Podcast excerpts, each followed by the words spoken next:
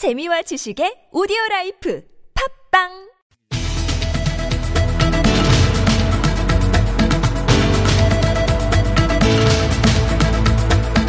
이슈의 논점과 사실관계를 짚어보는 미디어광장. 네이버와 카카오의 뉴스제휴평가위원회가 최근 미래한국, 아시아뉴스통신 등 9개 매체에 대해서 입점 계약 해지, 즉 퇴출을 결정했습니다. 포털을 통한 뉴스 이용이 압도적인 비중을 차지하는 조건에서 네이버와 다음에 자신의 기사를 노출할 수 있는가 여부가 영세 언론사의 경우 사흘이 걸린 문제가 되기도 합니다. 그래서 언론계에서는 제휴평가위의 심사를 포털 순응이라고까지 말하기도 하는데요. 그러다 보니 뉴스제휴평가위원회에 대한 문제제기도 끊이지 않습니다. 논점은 무엇인지 그리고 그 사회적 의미는 무엇인지 이정훈 신한대 교수와 함께 알아보겠습니다. 어서 오십시오. 안녕하세요. 네, 먼저 뉴스제휴평가위원회 대다수 청취자들은 좀 낯설어할 수밖에 없는데요. 네. 구체적으로 어떤 역할을 하는 기구입니까? 그 뉴스제휴평가위원회는 네이버와 다음 포털의 뉴스 서비스에 참여하는 제휴 언론사를 평가 심사하기 위해 2015년에 설립된 독립기구입니다.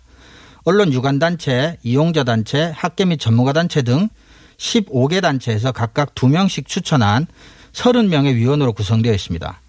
그동안 포털이 이제 직접 하던 평가 심사를 포털 외부의 독립적인 기구로 만들어서 수행하고 있다는 점, 5기까지 오면서 고질적인 병폐로 지적되던 어뷰징 등 몇몇 문제는 개선되기도 하면서 이제 평가를 받은 측면도 있습니다.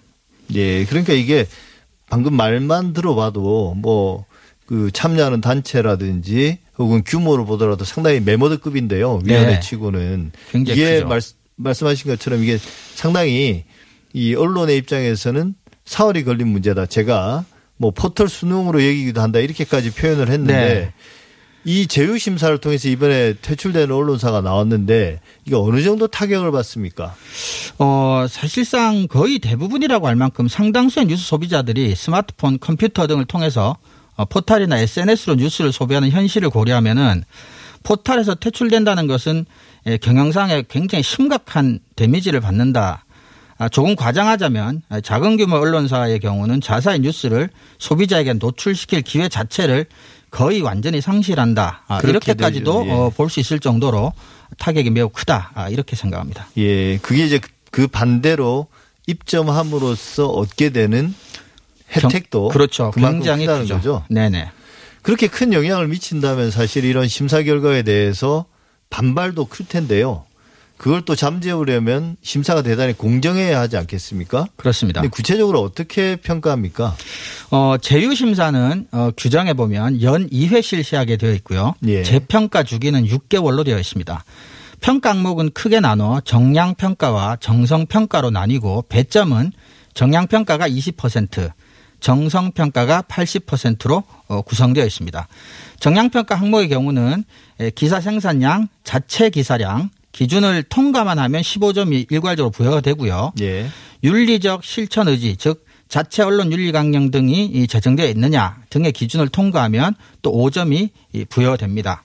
정성평가 요소로는 저널리즘 품질 요소, 윤리적 요소, 그리고 이용자 요소로 구분이 되어 있습니다. 예. 근데 방금 제가 듣기로 네. 정량 평가의 기본 점수가 많이 주어지네요. 그리고 네. 이제 그 점수를 얻기 위한 것도 뭐 각각 윤리 규정이나 이런 것들은 뚝딱 만들어낼 수도 있는 거고요. 네, 그다지 예. 정량평가는 비중도 낮고 채우기도 그렇게까지 어려워 보이진 예. 않습니다. 그런데 이제 정성평가 비중이 80%나 된다는 게 좀 눈에 띕니다. 이게 정성평가 쉽게 말하면 객관적인 수치로 평가되는 게 아니라 심사평가자의 어떤 주관이 개입될 여지가 크다는 거지 않습니까? 네, 그렇습니다. 근데 이게 이제 우리가 정성평가를 하는 경우도 많은데 그런 경우는 뭐 비교를 해서 어떤 뭐 입점이나 퇴출 혹은 뭐 당락을 결정하는 그런 식의 심사에서는 이 정성평가를 그렇게 비중을 높이지는 않거든요. 그렇죠. 근데 여기는 지금 정성평가 비중이 너무 높고 그 정성평가에 대한 구체적인 기준도 규정상에 예. 나와 있는 게 보면 조금 논란의 여지가 있는 부분이 많습니다. 조금만 살펴보면요. 저널리즘 품질 요소의 경우는 사회적 가치성이 10점, 보도의 공정성, 정확성, 객관성이 15점, 보도의 전문성이 10점, 기사 생산 체계의 적절성이 5점 이렇게 배점이 돼 있고요. 윤리적 요소의 경우 기사윤리 10점, 광고윤리 10점, 선정성 10점 이렇게 되어 있습니다. 근데 구체적인 내용을 좀 살펴보면 규정에 구체적으로 나와 있습니다. 공정성, 정확성, 객관성 항목의 경우는 악의적으로 편향성을 띠거나 부정적 표현을 사용하지 않는지가 중요한 판단 기준 중에 하나인데, 악의적이라고 하는 거는 이제 쉽게 말해서 고의적이라는 건데, 예. 이거는 객관적으로 평가하기가 상당히 어렵죠. 그런 경우는 사실 법원 판결을 받아야 그렇죠. 할 수 있는 문제잖아요. 보통은 판사의 재량에 맡기는 경우가 많죠. 보도의 전문성도 보면은 기사 내용이 충분히 깊은지라고 되어 있는데, 충분히 깊다라는 것 또한 심사하는 사람들의 주관이 상당히 개입할 수 있는 여지가 많은 대목이라고 할 수 있겠습니다. 그리고 기사 생산 체계의 적절성 경우도 전체 기자 수 대비 전체 기사 생산량이 적절한가라고 되어 있는데, 적절의 기준 또한 객관적으로 표현하기가 쉽지 않은 것이 사실입니다. 예. 근데 이게 저도 뭐 이런저런 저널리즘 평가를 해보곤 하는데 네. 이게 생각보다 까다롭고 그렇습니다. 또 논란이 되게 많거든요. 근데 뉴스 제휴평가위원회의 그 기준들을 들으면 들을수록 상당히 허술하다는 생각이 들고 네, 그렇습니다. 또 이제 이런 결과가 나왔을 때 상당히 논란도 많고 반발도 클 거라는 생각이 듭니다. 물론 영세 언론사가 포탈에게 함부로 그렇게 이제 문제 제기하기는 쉽지 않죠. 그런 어떤 갑을 관계에 있기 때문에 그렇습니다. 이게 이제 논란이 커지진 않겠지만 불만은 엄청날 것 같습니다. 근데 이 제휴평가위가 그 기준을 지금 말씀드린 것처럼 문제점이 많은데 네. 그것 또한 또 일관되게 적용하지 않는다는 문제제기도 계속돼 왔다고 하는데요. 이럴 때는 뭐 이런 유력 언론사들, 중앙 언론사들에게는 유독 관대하다. 네. 이런 비판도 있었던데요. 네, 실제로 미디어오늘의 보도에 따르면 2018년에 그 조선일보에게 제3자 전송행위 금지 규정을 위반했다라는 이유로 50점이 넘는 벌점을 부과한 적이 있습니다. 예. 그런데 정작 실제 제재는 48시간 노출 중단에 그쳤다는 거죠. 근데 뉴스제휴평가위원회 규정에 따르면 벌점 10점 이상이면 2점을 초과할 때마다 노출 중단을 24시간씩 늘리게 되어 있기 때문에 예. 조선일보는 실제로는 몇 주간에 걸친 노출 중단 조치를 받았어야 했다는 것이죠. 그런데 예. 48시간밖에 안 받았으니까 이제 특혜를 받았다라는 건데. 솜방망이 처벌이군요. 그렇죠. 예. 그래서 이런 것들이 조금 이따 이제 얘기가 나오겠지만 그 심사위원 구성이나 제휴평가위원회 구조상의 한계로부터 비롯되는 측면도 크다는 게 문제입니다. 그 어떤 문제가 있습니까?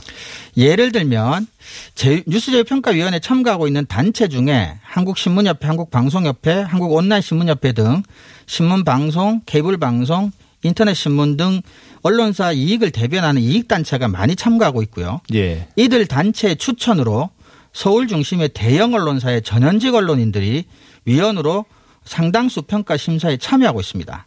그러니까 이런 상황에서 아까 본 조선일보 사례 같이 이제 이해 당사자가 평가를 받아야 될 이해 당사자가 평가위원으로 참가하고 있기 때문에 그 자체도 문제인데 이런 이제 솜방망이 처벌까지 나오니 외부에서는 좀 심사가 공정한 게 아니냐.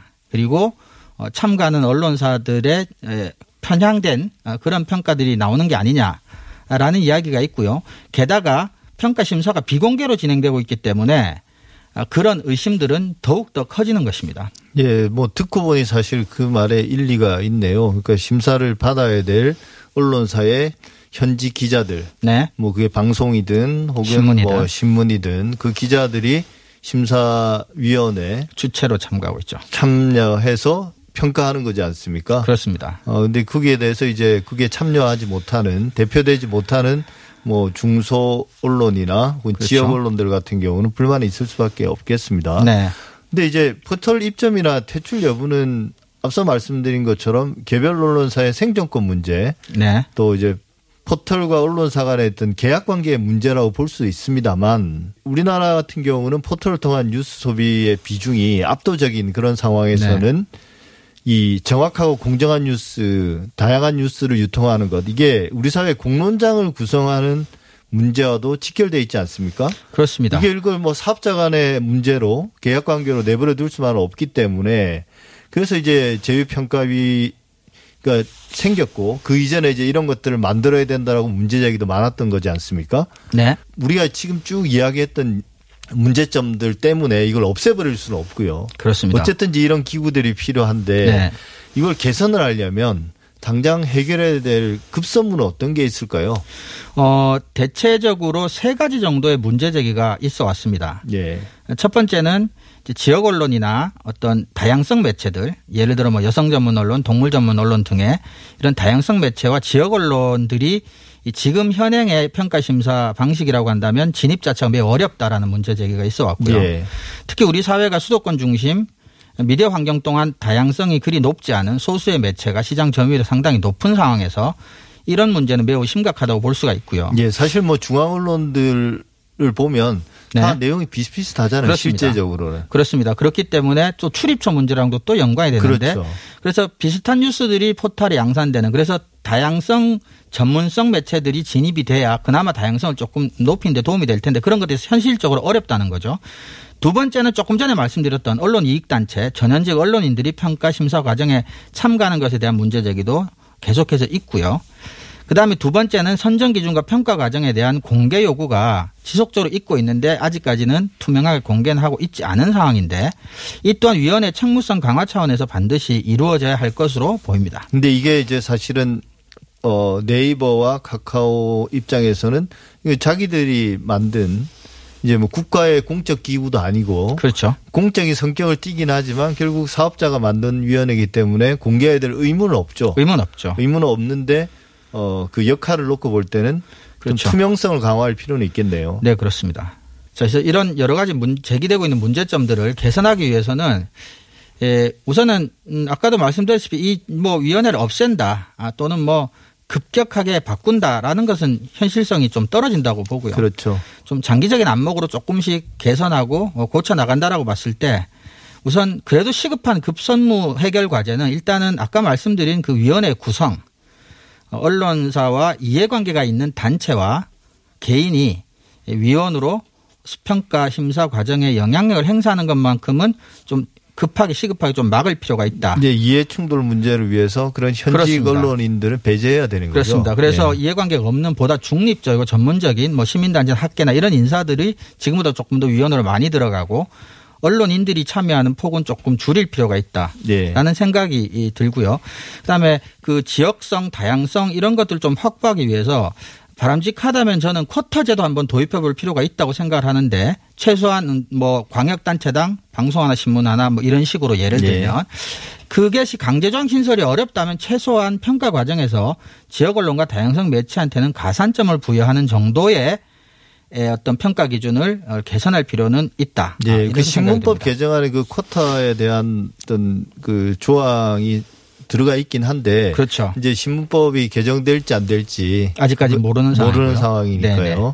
그래서 지금보다는 대형 언론사와 이해관계의 영향력을 줄이고 좀 더 중립적이고 객관적인 평가를 통해서 지역 언론과 다양성 매체를 좀 더 포털에 진입하기가 수월하게 바꾸는 작업이 1차적으로는 시급한 해결 과제가 아닌가 이렇게 생각을 합니다. 네, 오늘 말씀 잘 들었습니다. 지금까지 이정훈 신한대 교수였습니다. 감사합니다.